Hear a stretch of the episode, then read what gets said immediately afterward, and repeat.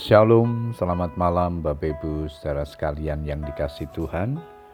Kita bersyukur kepada Tuhan kembali malam hari ini kita berkesempatan untuk datang berdoa dan bersyukur kepada Tuhan. Setelah sepanjang hari ini kita menikmati segala kebaikan Tuhan di dalam kehidupan kita.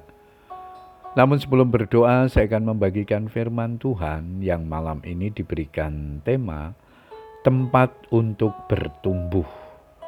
Ayat mas kita di dalam Matius 6 ayat 18 firman Tuhan berkata demikian, Bapamu yang melihat yang tersembunyi akan membalasnya kepadamu. Saya terbatas, begitu kata sebagian orang. Kita sering kali frustasi dengan berbagai keterbatasan seperti usia, penyakit, anak yang nakal, atau pasangan yang tidak dapat diajak bekerja sama, dan sebagainya. Mungkin kita tak dapat keluar rumah atau hanya terbaring di tempat tidur, sehingga kita merasa tidak punya kebebasan lagi untuk melakukan kegiatan kita. Jangan biarkan ruang gerak yang terbatas membatasi kita Coba ubahlah menjadi tempat untuk bertumbuh. Jangan pedulikan apa yang dipikirkan orang-orang di sekitar kita. Allah melihat yang tersembunyi, dan Dia akan membalasnya kepada kita pada saatnya nanti. Sebenarnya, keterbatasan kita merupakan bagian dari rencana Allah untuk mendewasakan kita yakni agar kita tidak terus asik diperhatikan atau didengar orang lain saja.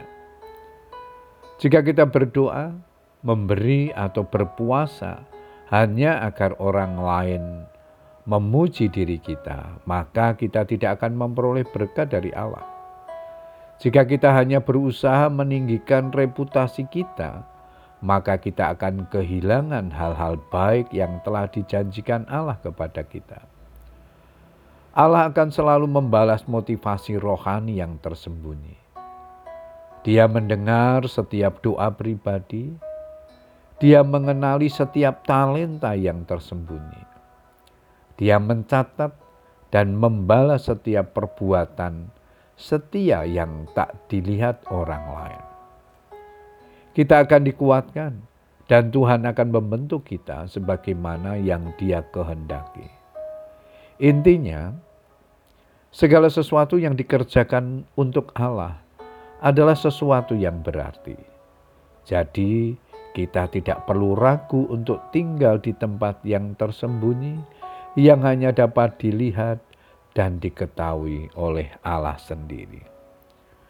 Puji Tuhan Bapak Ibu Saudara sekalian, biarlah kebenaran firman Tuhan yang kita baca dan renungkan pada malam hari ini akan menolong kita untuk terus bertumbuh di dalam pengenalan kita akan Tuhan dan takut akan Tuhan. Apa saja yang kita perbuat, marilah kita lakukan semuanya untuk kemuliaan Tuhan, bukan untuk mencari pujian daripada manusia. Karena apa yang kita lakukan pasti diperhatikan Allah dan Allah akan membalasnya. Apa yang sudah kita perbuat bagi kemuliaan Tuhan, bagi menolong sesama, dan untuk kemuliaan nama Tuhan.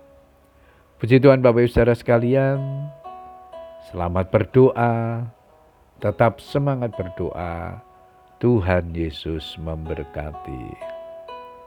Amin.